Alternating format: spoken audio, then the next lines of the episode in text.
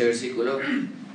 Al oír esto, Jesús les dijo: los sanos no tienen necesidad de médico, sino los enfermos. No he venido a llamar a justos, sino a pecadores. Vamos a orar, vamos a pedir sabiduría de Dios, que hoy, que hoy sea un día que Dios te hable, que Dios te alimente.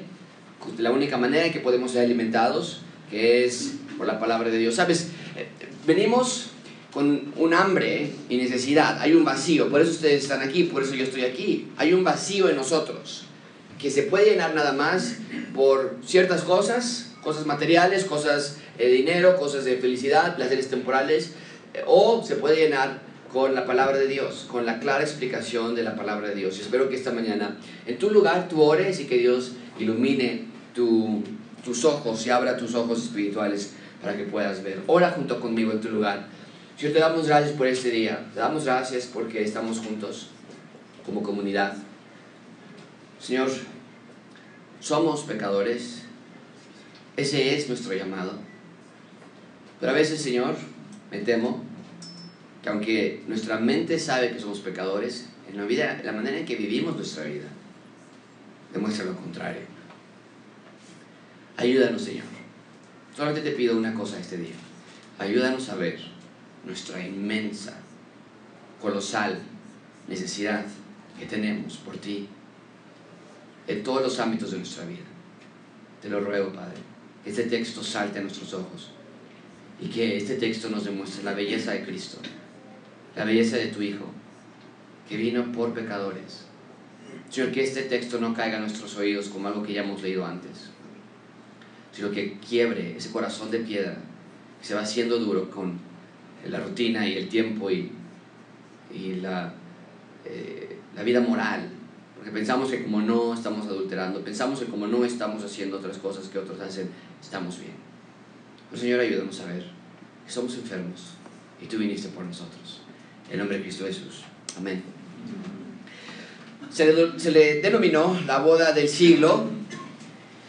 El heredero del trono a la monarquía más importante del mundo finalmente había encontrado a la que eventualmente debía de haberse convertido en la reina de Gran Bretaña. El príncipe Carlos tenía treinta y dos años de edad cuando se comprometió con Lady Diana Spencer el tres de febrero de mil novecientos ochenta y uno. Diana trabajaba en ese entonces como una asistente en un kinder. Tenía veinte años de edad, es decir, doce años de diferencia, veinte años de edad cuando se casó con el heredero de la monarquía inglesa. Un total de setecientos cincuenta millones de personas vieron la boda por televisión, y si contamos las personas que la escucharon por la radio, hubo un total de más de mil millones de personas entre radio y televisión que siguieron los acontecimientos de la boda que cautivó al mundo, en parte porque parecía como un cuento de hadas. Literalmente un príncipe se fijó en una joven que era común y corriente, ella nunca aspiró a convertirse en la reina de Inglaterra, había una cortina de polvo mágico que envolvió el acontecimiento. Porque el príncipe de Inglaterra, de la monarquía más importante del mundo, se había fijado en tan solo una plebeya. Y en un sentido muy similar, el texto que vamos a estudiar esta mañana es un texto que nos habla de un acontecimiento en donde el Rey de Reyes se fija en lo que nadie antes se había fijado. Y el hecho de que Cristo haya hecho esto causó gran consternación y murmullo y escándalo.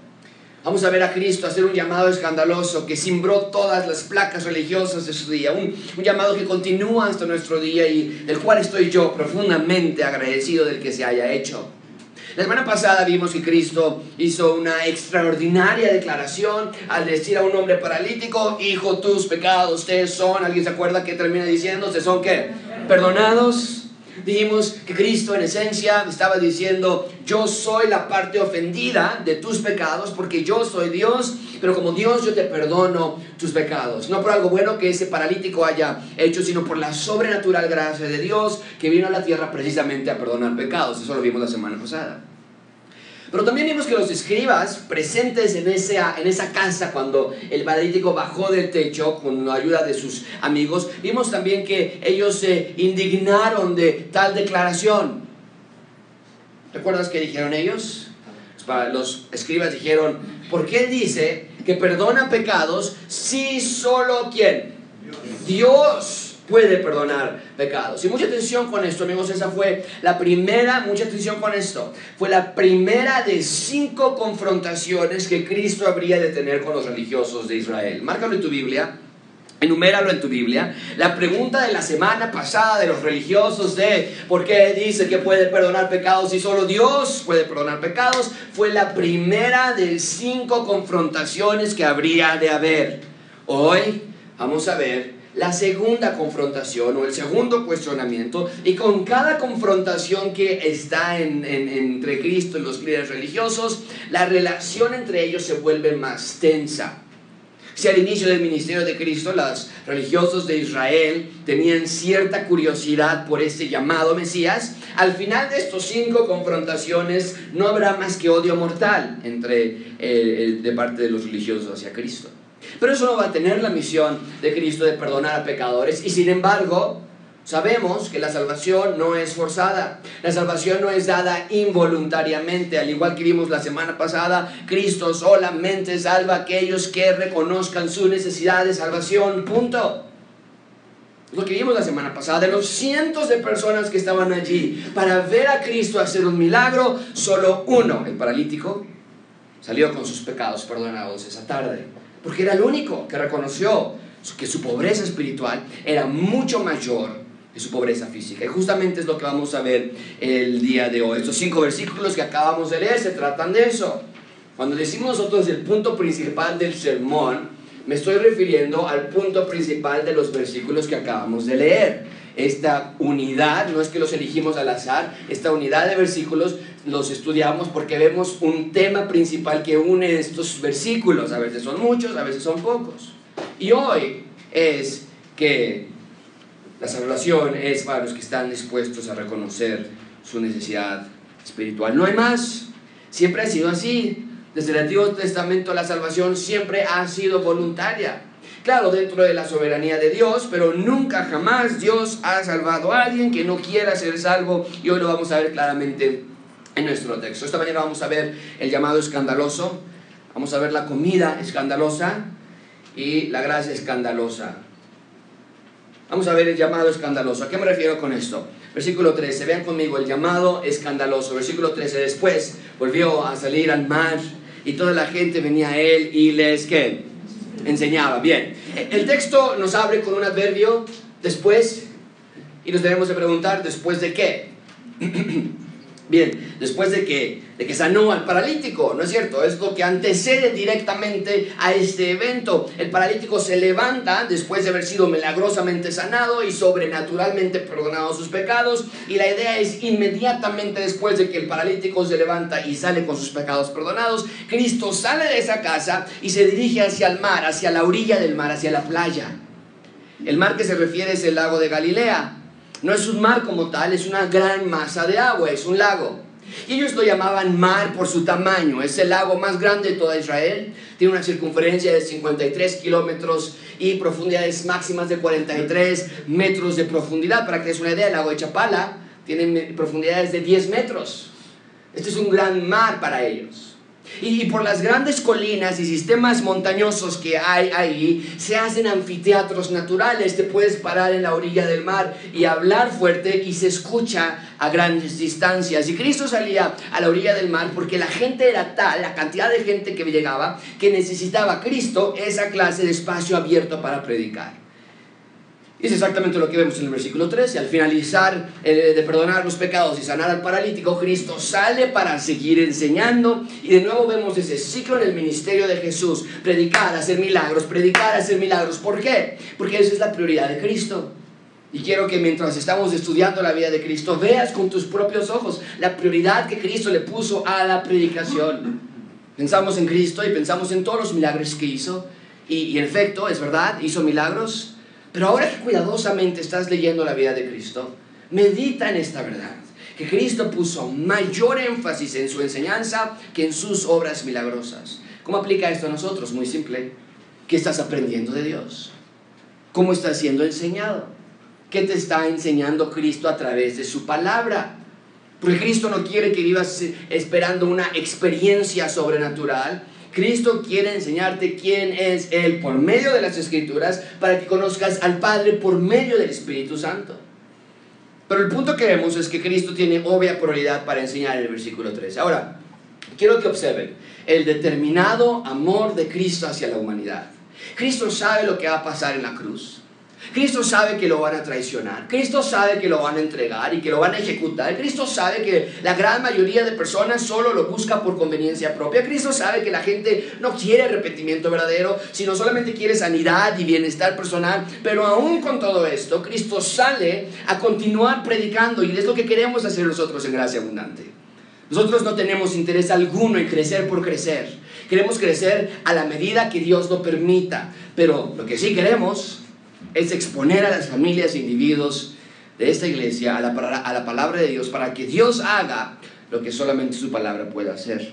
Bien, entonces Cristo termina de enseñar en el mar, en, el, en, en la orilla del lago, y termina su enseñanza, va de regreso a casa, pero algo captura su vista. Ven conmigo versículo catorce. Iba de regreso después de haber sanado al paralítico, después de haber perdonado al paralítico, después de haber enseñado por un rato en la orilla del mar. Va de regreso y vio. ¿A quién? Está en amarillo. ¿Quién? Leví, hijo de Alfeo, que estaba sentado en los tributos públicos. Ahora, mucha atención con eso, amigos.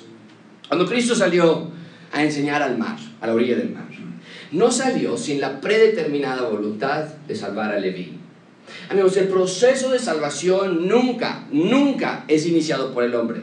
Siempre es iniciado por Dios. ¿Por qué? Porque Pablo nos explica muy bien en Romanos trece. Porque no hay quien entienda, no hay quien busque a quién. A Dios.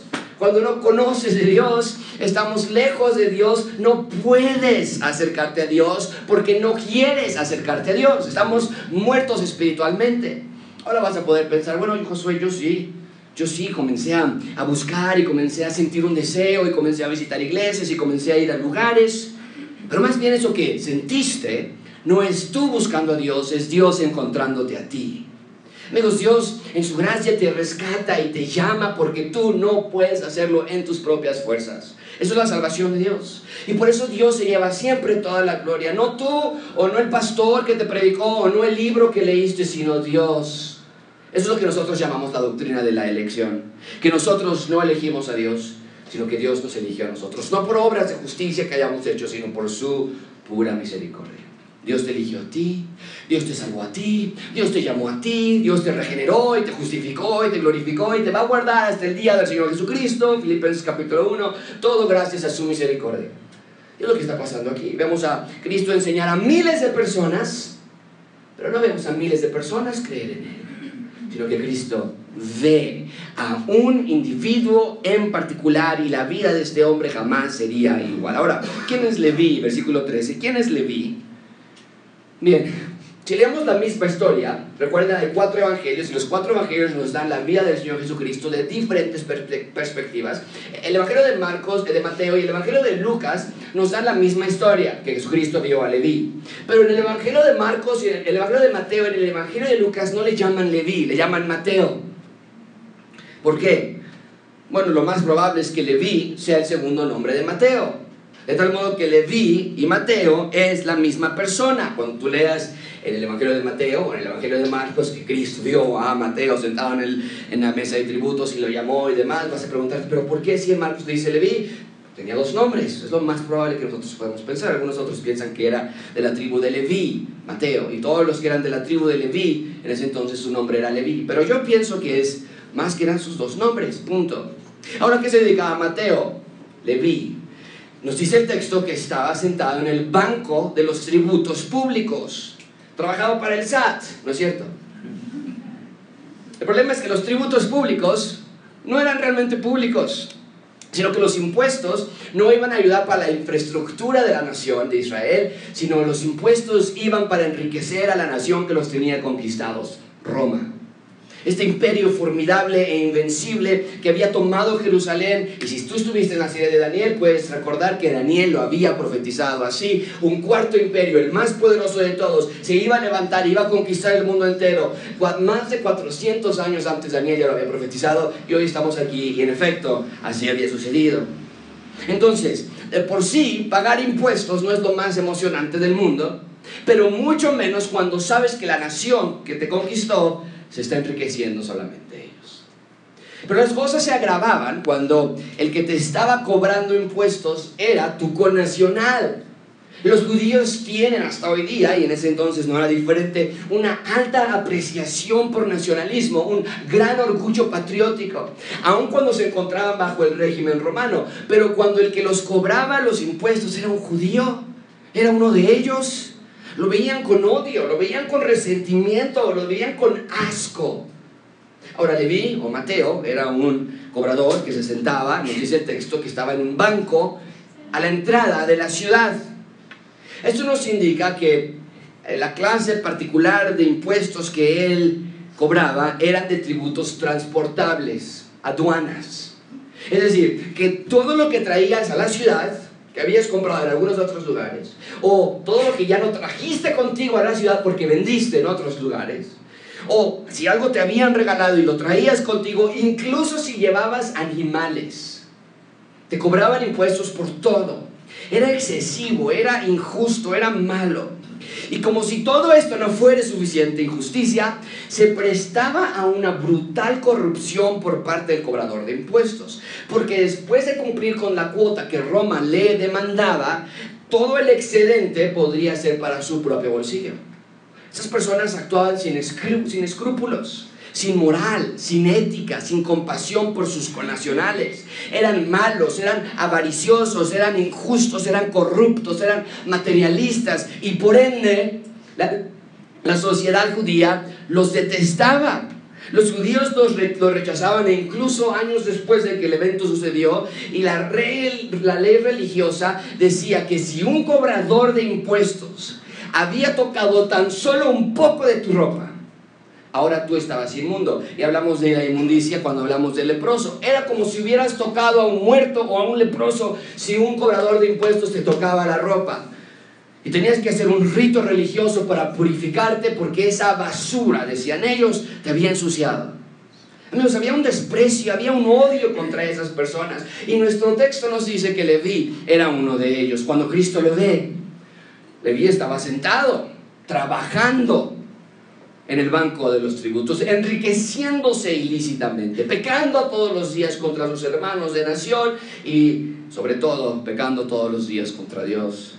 Y entonces nos dice el texto que Cristo pone sus ojos sobre este hombre, y todos diríamos, sí, para denunciarlo, ¿no es cierto?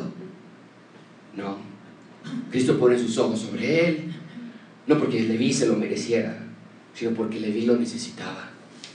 Mucha atención con lo que Marcos nos está diciendo, amigos. Vean las historias que estamos leyendo. Marcos nos ha dicho que hace un par de capítulos, hace un par de, de clases, se encontró con un leproso y le dijo, si quieres, límpiame, y lo tocó. A, a la semana pasada vimos que se encontró con un paralítico, parapléjico, cuadrapléjico, inamovible, no podía salvarse por sí mismo, y Cristo lo tocó y lo sanó. Y ahora nos dice que puso sus ojos sobre un cobrador de impuestos. ¿Ves lo que Marcos nos está diciendo a través de todos estos eventos que él eligió para decirnos? Cristo vino a rescatar a personas que no podían salvarse por sí mismas, personas que reconocen su pobreza espiritual. Cristo vino a rescatar lo caído y lo rechazado y lo desahuciado espiritual. Bueno, mucha atención con esto, amigos. No es que Cristo esté premiando a los peores, simplemente Cristo rescata a los que saben que necesitan rescate. Cristo solamente rescata a los que están dispuestos a reconocer su pobreza espiritual. ¿Cómo sabemos que Leví reconoció su pobreza espiritual? Vean ustedes mismos en el versículo catorce. Jesús puso su vista sobre Leví, él con sus bolsillos llenos de dinero ilícito, y sus ojos cruzan la vista, y le dice Cristo, sígueme, sígueme, Leví. Y Mateo levanta, deja sus cosas allí y le siguió. Igual que con el paralítico que vimos la semana pasada, ¿no es cierto? El paralítico no dijo absolutamente nada, fue Cristo que dijo, primero, hijo, tus hijos te, tus pecados te son perdonados. Y en este caso es igual, Leví no dice absolutamente nada, pero cuando Cristo lo ve, Cuando Cristo le pone sus ojos encima, Cristo vio lo que nadie más podía ver en Leví. Cristo vio su corazón, y Cristo vio un corazón necesitado de perdón. Cristo vio a un hombre que estaba hastiado de su forma de vivir. Leví respiraba pero no vivía. Leví tenía dinero pero no tenía felicidad, y no había escape porque estaba esclavizado en su propio pecado. Pero cuando Cristo le llama, cuando Cristo habla, el mundo tiembla, porque su voz tiene poder. Las palabras de Cristo tienen autoridad, y le dice: sígueme. ¿Y qué hace Leví? Se levanta y le sigue, así nada más. Renuncia a todo, y por primera vez en su vida Leví estaba feliz. ¿Por qué? Porque ahora tenía un terapeuta, porque ahora tenía un coach de vida con él. No, Leví por primera vez estaba feliz porque sus pecados, esa gran carga de culpabilidad, había sido perdonada y quitada de encima. Leví dejó todo, dejó una mesa de tributos, y ese era punto final. No podías regresar a Roma y decirle: oye, ¿te acuerdas que hace un par de semanas dejé una mesa ahí con un poquito de dinero? Es mía, la tengo que volver a trabajar. Basta, se acabó. Los romanos no jugaban con esto. Para entrar a ese trabajo era difícil, y una vez que lo dejabas, ya no podías recuperarlo. Pero a Leví no le importó, porque en Cristo Leví encontró algo más pleno y más hermoso que cualquier otra cosa. Amigo, ¿acaso a ti no te gustaría la, tener la misma emoción que tuvo Leví en seguir a Cristo? ¿Qué, ¿Qué no te gustaría a ti que Cristo fuera tu todo y que le siguieras con esa misma intensidad en tu propia vida? ¿Sabes cómo lo puedes lograr? Muy simple: observando a Cristo en las Escrituras. Ve cómo es Cristo y enamórate de Él. Lee estos episodios y sigue las pisadas que Cristo está tomando alrededor de los capítulos, y ve qué dice, y ve cómo lo dice, y ve qué hace y cómo lo hace. Y en estos dos versículos que estamos leyendo, observa atentamente la bondad de Cristo. Ve que cuando nadie quería a Leví, aún había esperanza en Cristo para Leví. Ve, ve la cantidad de maldad que Leví tenía, y ve que no le impidió a Cristo recibir una cantidad aún más grande, triple, cuádruple, millones de más veces de gracia sobre Leví. Ve que cuando hay un deseo de reconocer que necesitas a un Salvador, Cristo jamás te va a rechazar, siempre te va a recibir. Mira con tus ojos el texto que tienes delante de ti. Ve cómo Cristo puso sus ojos sobre Leví, y ahora aplícalo a tu propia vida. Cuando nadie te podía salvar, cuando nadie te podía ayudar, cuando tu maldad era grande, cuando ya no había esperanza, Cristo también puso sus ojos sobre ti. Y Cristo te ama con la misma clase de amor con la que amó a Leví. Amigos, Cristo rescata y ama y salva y cuida y transforma y restaura y da vida y hace una nueva creación con lo que pensamos que ya no servía. A ese Cristo, ¿cómo no seguirle? ¿Cómo no levantarte cada mañana y amarle? ¿Y cómo no? ¿Cómo ignorar sus palabras? ¿Y, y cómo no hablar con Él por medio de la oración? ¿Cómo, cómo no hacerlo cuando es una delicia? ¿No puedes dormir en la noche? Habla con Él. ¿Estás feliz de algo que sucedió? Agradécele a Él. ¿Tienes problemas? Confía en Él. Pero sea lo que sea, te ruego que ames a Cristo y que recuerdes que Él está de tu lado, que nada pasa sin su control. No pienses que Él te necesita, porque en realidad tú no lo necesitas a Él. Tú lo necesitas a Él, Él no te necesita a ti. Así que necesítalo. No quieras jugar a que eres un cristiano, pero no un seguidor de Él. No tomes a la ligera la obra redentora de Cristo en la cruz, porque Él se merece nuestro más grande respeto y sublime adoración. Él no quiere tus talentos. Él no necesita tu asistencia a la iglesia, o tu tiempo, o tu atención, o tu conocimiento. Él quiere algo mucho más importante de ti. Él quiere tu corazón, porque donde está tu corazón, nos dice Mateo, ahí estará tu tesoro. Así que pon tu corazón. Eso se refiere a pon tus metas, pon tu mente, pon tus sueños, pon tus expectativas, ponlas en Cristo, para que tu tesoro sea Cristo, y donde está tu corazón, ahí estará tu tesoro. Bien, Leví se levantó y se fue con Cristo, y Leví cambió su corazón de que estuviera en el dinero y siguiendo el dinero todos los días ilícitamente, buscando más avaricia y queriendo, queriendo más, y cambió su corazón a ponerlo en Cristo. Y no fue difícil para Leví seguir a Cristo. Ese era su nuevo tesoro, y entonces quería perseguir ahora este nuevo tesoro. Ahora, desde la perspectiva de la gente que estaba alrededor esa tarde, este fue el llamado más escandaloso de todos los tiempos. ¿Por qué Cristo querría a uno como Leví en sus filas? Tal vez perdónale, nos va a ayudar a nosotros como sociedad que deje de robar. Tal vez dile que cambie eso, pero que sea tu discípulo, que sea un seguidor tuyo, que Cristo no sabe lo que hace, que a Cristo no le importa lo que otros piensan. Este evento fue extremadamente escandaloso porque Cristo ya había llamado a cuatro pescadores, ustedes recuerdan. Algo muy parecido en el sentido de que Cristo los ve pescando, pasando por ahí, les dice, en el mismo mar, por cierto, y les dice, sígueme y yo te voy a hacer pescador de hombres. Pero nosotros podemos decir, bueno, pero eran pescadores, no pasa nada, son personas decentes y trabajadoras, pero un corrupto. Ahora, esta acusación tendría sentido si Cristo hubiese venido a poner y construir un reino terrenal. Pero Cristo vino a buscar y a salvar lo que se había perdido. Y Leví definitivamente cae en la categoría de lo que se había perdido. ¿Por qué? Porque para Cristo, tanto los pecadores como Leví, como el paralítico, eran pecadores. Pero, y aquí está la clave, todos ellos reconocen su profunda necesidad de perdón por parte de Dios. Todos ellos reconocían que necesitaban de un Salvador. Y Cristo vino precisamente para eso.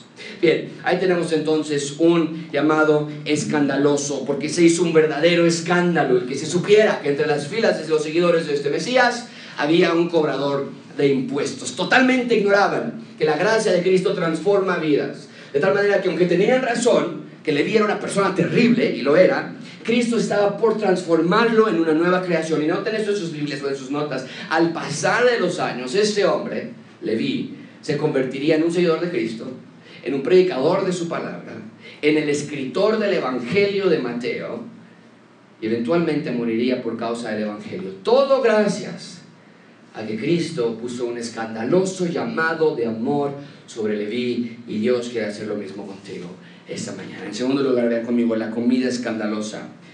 La comida escandalosa. Que ahí no estoy hablando de cuando ustedes comen en su casa y todo el mundo se pone de escandalosos. Esta es una diferente clase de comida escandalosa. Vean conmigo versículo quince. Aconteció que estando Jesús a la mesa en casa de él. Tenemos que tener allí un minuto porque evidentemente Leví se lleva a Cristo a su casa para comer. Es lo que hacemos cuando queremos pasar más tiempo con alguien, ¿no es cierto? Y siente el ambiente del texto, por favor. Acabamos de leer la semana pasada, pero espero que ustedes continúen leyéndolo, que Cristo estaba en una casa llena de personas esperando un milagro cuando el paralítico lo sana. Y ahora están en otra casa, pero aquí están comiendo juntos. Se siente un ambiente distinto de la casa de donde estaba el paralítico a la casa de Leví. Ahora hay un ambiente de relación, ahora hay un ambiente de amistad, de compañerismo. Están comiendo juntos. ¿Por qué? Porque, amigo, cuando Cristo rescata a las personas, no es para hacerlas sus súbditas, sino sus amigos. ¿No es lo que dijo Cristo a sus discípulos en Juan quince, cinco? Ya no les voy a llamar siervos, porque el siervo no sabe lo que hace el Señor, pero ahora les voy a llamar, ¿cómo?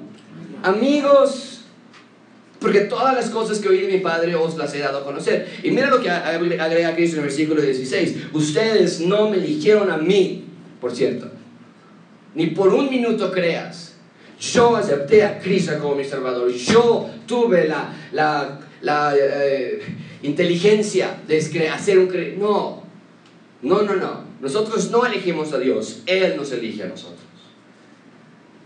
Entonces, horas antes, Cristo estaba con, cien, con, ciento de con cientos de personas que esperaban un milagro, pero ahora hay unas cuantas personas en la casa, pero ellos no quieren un milagro. Ellos quieren una relación personal con su Salvador. En ese entonces, y hasta hoy es igual, comer juntos es algo muy íntimo. Y Leví, en agradecimiento, ahora quiere tener una relación de amistad cercana con su Salvador. Y noten, por favor, amigos, Leví no dice, ah, bueno, pues, como ya soy cristiano, pues, te tengo que invitar a comer, Cristo, a mi casa. Ven, pásale ya. Cristo como, como hey, amigos, vecinos, ¿qué creen? Pues es que como ya soy cristiano, ya no puedo cobrar impuestos. Por eso ya no estoy ahí. Como ya soy cristiano, ya no puedo. Como soy cristiano, ya no puedo decir groserías. No, ya, ya no puedo decir groserías porque soy cristiano. Como soy cristiano, tengo que pasar tiempo con Cristo. Por eso yo me iría con ustedes al billar, amigos, pero pues es que Cristo, ¿cómo? ¿Cómo? Tengo que estar un ratito con Él. Como soy cristiano, tengo que escuchar hablar a Cristo. Y ahorita salgo, a, a, ahorita voy con mis amigos, ahorita regreso ya, pero pues es que está hablando ahorita Jesús y tengo, porque soy cristiano. ¿O no, amigos? había un ambiente de fiesta en esa casa. Finalmente estamos libres de las cadenas del pecado y Leví invita a sus compadres a comer también. ¿Y sabes quiénes son sus amigos? Son sus secuaces. Son personas malas, son personas corruptas, es, son los de su círculo social. Y están comiendo y hablando y riendo y escuchando a Cristo hablar. No todos los presentes, claro, pero muchos creyeron en Cristo esa tarde. Y en esta escena de fiesta, de, de adoración a Cristo, de escuchar a Cristo hablar, ¿sabes qué veo? Yo veo el inicio de la iglesia. Ven el resto del versículo quince. Que ese día estaban en la mesa sentados y había muchos. ¡Wow! ¿Por qué invitaste a tantos, Leví? Habías invitado a dos o tres, pero hay muchos publicanos. Y también hay quienes, pecadores, estaban a la mesa junto con Jesús y sus discípulos, porque había muchos que le habían seguido. Estaba Cristo hablando y enseñando, no cabe duda, es lo que siempre hacía, le enseñaba. Están los discípulos de Cristo también, Simón, Andrés, Jacobo, Juan, los cuatro originales que Cristo eligió. Probablemente ya aquí ya están Felipe y Natanael. Marcos se salta ese episodio, pero si nosotros le viéramos en, Marco, en Mateo, vemos que Felipe y Natanael también los llama. Pero el texto nos dice que en sus filas de congregantes también estaban publicanos y pecadores. ¡Wow! Publicanos eran los recolectores de impuestos, personas como Leví. Pero después, en una categoría por sí sola, para que no haya confusión de quiénes fueron ese día a la comida, nos da un sustantivo plural. Dice, pecadores. Y sabemos que ese nombre le pertenecía a lo peor de lo peor. Cuando nos dice el texto que había pecadores presentes, no es como los pecadores que pensamos nosotros, mentirosos, malos, que empujaron a mi hijo en la escuela. La gente categorizaba a las prostitutas, a los criminales, a lo más bajo de la sociedad, y los ponía todo bajo el sustantivo pecadores. Y Marcos nos dice, ellos estaban allí. Señores y señoras, eso es la iglesia. Pecadores invitando a otros pecadores que escuchen a Cristo. Esta escena de Marcos dos es una imagen de cómo funcionan las iglesias hoy en día. No estoy diciendo que Cristo comenzó la iglesia en esa comida. Esto no sucedería hasta Hechos capítulo dos. Simplemente te estoy diciendo que esta escena de Marcos dos es como una ilustración de la iglesia.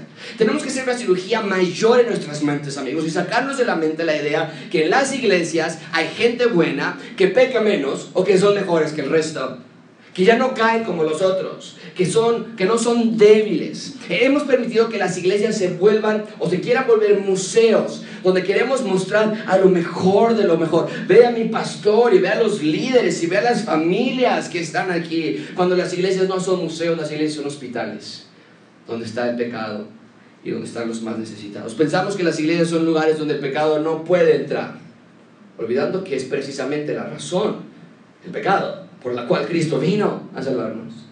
Hemos hecho de las iglesias lugares donde se insulta a los homosexuales, a todos los que quieran abortos, a los alcohólicos, a los pecadores, a los que no se visten como nosotros, a los desahuciados de este mundo, olvidando, olvidando que son ellos los que necesitan a Cristo. No estoy hablando de permitir maldad en la iglesia o pecado en la iglesia. La Biblia es clarísima. Cuando alguien de nuestra congregación cae en pecado y rehúsa arrepentirse, hay disciplina bíblica. Cristo quiere una iglesia que procure, que procure madurez espiritual. Pero estoy hablando de la actitud que puede crecer en nuestro corazón de molestarnos, de frustrarnos, de que pecadores estén actuando como pecadores, cuando nosotros somos los que deberíamos de sorprendernos de que como cristianos nosotros no estamos actuando como Cristo. Hemos tenido meseros homosexuales en nuestros restaurantes favoritos. Yo no digo, por favor, otro mesero. Eh, ya, ya sabes que ya no vamos a ese lugar otra vez, Rebeca. No. Porque no hay pecado que sobrepase la gracia de Cristo. Hablo con mis hijos, les muestro de la Biblia qué está mal, por qué está mal, enfrentamos una realidad, pero los invitamos a la iglesia, como cualquier otra persona, porque eso es lo que Cristo hizo. Y cuando cualquier invitado, ellos o cualquier otro llegue a Gracia Abundante, va a escuchar el mensaje tal y como es. Va a escuchar del pecado, va a escuchar del infierno, va a escuchar de la cruz, va a escuchar de la vida eterna, porque así lo hizo Cristo. El hecho de que Cristo estuvo comiendo con ellos no quiere decir, como muchos tratan de malinterpretar, que Cristo aprobaba sus pecados o que Cristo no le importaba sus pecados. Claro que no. Pero precisamente porque le importaban sus pecados y precisamente porque Cristo no aprobaba de sus vidas, les enseñaba la palabra de Dios. Es lo que nosotros debemos hacer. Por eso el catorce de julio tendremos el domingo de jerseys. Y no es para que nos divirtamos con nuestras playeras de equipos. Es para invitar a personas a la iglesia, a vecinos, a familiares, a compañeros de trabajo. Invita a personas a la iglesia, no nada más el catorce de julio, sino cada domingo. Pero no todo les parecía correcto que Cristo comiera con este grupo de individuos. Y se levanta la segunda confrontación. Vimos la semana pasada la primera confrontación. ¿Por qué? Dice que perdona pecados, y solamente Dios perdona pecados. Y aquí se levanta una segunda confrontación. Vean conmigo versículo dieciséis. Los escribas y los fariseos, viéndolo comer con los publicanos y los pecadores, dijeron a sus discípulos: oigan, ¿qué pasó? Está comiendo, está bebiendo con los publicanos y pecadores. Llegó a tal punto que los religiosos de Israel le pusieron un apodo a Cristo. ¿Sabes cuál era el apodo de Cristo? Mateo once diecinueve nos dice que le decían: ahí va el comilón, ahí va el bebedor, que es amigo de publicanos, él es amigo de los pecadores, es uno de ellos. Ese era el insulto contra el Señor Jesucristo. Le decían comilón y bebedor, amigo de publicanos, pecadores. Recuerden, esa es la segunda confrontación entre los religiosos de Israel y de Cristo. Enuméralo en tu Biblia. Ahora, mucha atención con esto, amigos, porque es aquí donde también tantas predicaciones salen del contexto de este texto. Los religiosos de Israel no son los malos de la historia. Leemos este texto y decimos: ellos son los malos. Oh, no, al contrario, los religiosos de Israel tenían altísima popularidad en Israel y eran respetados porque de manera integral, de manera genuina, de manera sincera, acataban ellos una vida de pureza. Querían agradar a Dios genuinamente. El problema no es que fueran ellos los malos de la historia. El problema es que ellos se creían ya buenos. Y el pensar que eres bueno, entonces desarrolla un rechazo contra los que están pecando abiertamente. La respuesta es clara, amigos. Tanto los pecadores y publicanos que estaban con Cristo, como los religiosos de Israel que estaban fuera, ambos son malos. Aquí no es que los publicanos son los bonitos porque se arrepintieron, los fariseos son los malos porque no quisieron a Cristo. ¡No! Así se ha querido ver los fariseos y se les tacha de hipócritas o de arrogantes, y es un insulto. Está siendo como un fariseo. No, jamás ninguno de nosotros va a ser como un fariseo, porque ellos tenían una vida altísima de pureza. Este no es el punto. Como si fuera mejor ser un pecador, un publicano, que un fariseo. La idea es: ambos están en necesidad de un redentor y de perdón de pecados, ambos. El problema es que los religiosos rehusaron aceptar esa necesidad, mientras que muchos, no todos, pero muchos publicanos y pecadores reconocieron que estaban en necesidad de un rescate. Es la diferencia. ¿En cuál estás tú hoy? ¿En cuál estás tú hoy? Bien, ahí tenemos la comida escandalosa, porque esta comida creó un verdadero caos en esa sociedad.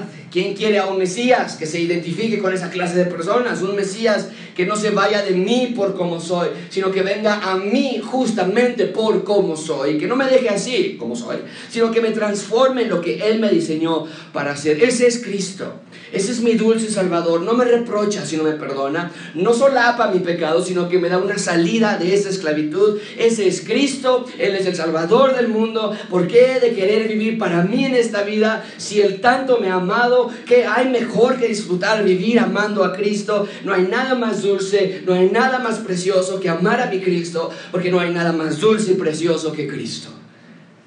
Finalmente, ven conmigo la gracia escandalosa, versículo diecisiete. La gracia escandalosa. Al oír esto, los eh, Jesús les dijo: los sanos no tienen necesidad de médico, sino ¿quiénes? Las primeras tres palabras del versículo está en la pantalla. Es: al oír esto. ¿Qué es lo que Cristo oyó? O Cristo oyó, pues lo que acaban de decir. Porque se sienta a comer con publicanos y pecadores. Y Cristo les, les responde con una frase. Era un proverbio, era un dicho. Cristo toma esta frase común y la aplica a su ministerio. La frase es muy obvia: los que no están enfermos, pues ¿para qué van al doctor? Nadie se sienta a la oficina del doctor y le dice: doctor, estoy aquí, el doctor dice que le puede ayudar. Nada. ¿Sí? ¿Para qué viene aquí? No, para nada. Todo, todo bien. No, ellos no tienen necesidad de medicamentos, no tienen necesidad de tratamiento, no tienen necesidad de entrevistarse con médicos, pero los enfermos, ellos sí necesitan atención. Su vida depende de la pronta atención médica. Cuando hay síntomas de algún padecimiento es inminente una visita al médico, pero esta visita es imposible a menos que el paciente reconozca su enfermedad. Entonces a Cristo aplica esta verdad, este proverbio, este dicho popular, y lo aplica a su propio ministerio en una de las declaraciones más colosales y más gloriosas de toda la Biblia. En el resto del versículo diecisiete: yo no he venido a llamar a justos, sino a pecadores. En esta frase, no he venido a llamar a justos sino a pecadores, veo tres cosas. Veo su misión, veo un peligro y veo su objetivo. ¿Cuál es la misión? Esta frase, no he venido a llamar a justos sino a pecadores, veo tres aspectos. ¿Cuál es la misión de Cristo? Lo dice el versículo. No he venido a llamar a justos. La misión de Cristo es llamar. Es, es, es que Cristo vino a buscar, Cristo vino a salvar. eh, Cristo eh, se refiere a, a que vino a apelar a tu corazón: sígueme. De nuevo, pensamos que los evangelios y pensamos en los milagros que hizo. Eso es lo que pensamos, te dice el evangelio y piensas en milagros. Pero vemos que la misión de, principal de Cristo es la de llamar, de apelar a tu corazón y que veas quién es Él. Veo también un peligro que nos dice esta frase. Veo un peligro. ¿Sabes lo que veo el peligro en el versículo diecisiete? Que pienses que no estás enfermo espiritualmente. Que pienses que puedes llegar a Dios por tus propias fuerzas. Que pienses que puedes acercarte a Dios en tus propios términos. O que Dios no existe. O que a Dios nadie lo puede conocer. Amigos, eso es el peligro que todos ustedes corren esta mañana. El pensar que estás bien sin Dios. ¿Cómo estás hoy? Bien. ¿Cómo te ha ido? Muy bien. Y a veces tenemos la desvergüenza de decir, todo bien. Gracias a Dios. El pensar que Dios no es un médico para ti, porque tú no estás enfermo. Que cure, sí, a, a los que cometen infidelidades. Que cure a, a los malos, a los asesinos. Pero no, yo, yo gracias a Dios, gracias a Dios estoy bien. Tal vez no lo digas con tu boca, pero lo dices con tu vida. Al no acercarte a leer la Biblia durante la semana y que quede la Biblia allí, con tu dispositivo móvil, y los veas y te apartes lunes, martes, miércoles, viernes. Al no hablar con Dios, al no acercarte a orar a Dios, al no hablar de Dios con otros, al no crecer espiritualmente, al no haber hambre y sed de Dios, al no confesar tus pecados diariamente, al no poner a Dios como primer lugar en tu vida, en tus decisiones, en tu corazón, en tu carrera, en tu familia, en lo que ves, en lo que escuchas, en lo que consumes. Es como si dijeras, yo no estoy enfermo. Si estuviera enfermo, entonces haría todas esas cosas, hablaría con Dios y leería mi Biblia y hablaría con otros, pero yo no. Yo puedo vivir mi vida y al mismo tiempo pensar que estoy bien. Ese es el peligro que corremos todos nosotros. Pensar que amas a Dios sin que tu corazón le ame. Pensar que amas a Dios cuando tu corazón se aburre de Él. Pensar que crees en Dios cuando tu vida está tan alejada de Él. Cristo es, hizo este veredicto en Israel, en Mateo quince, ocho.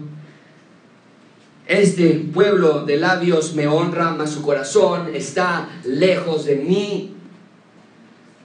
¿Es esta también tu condición?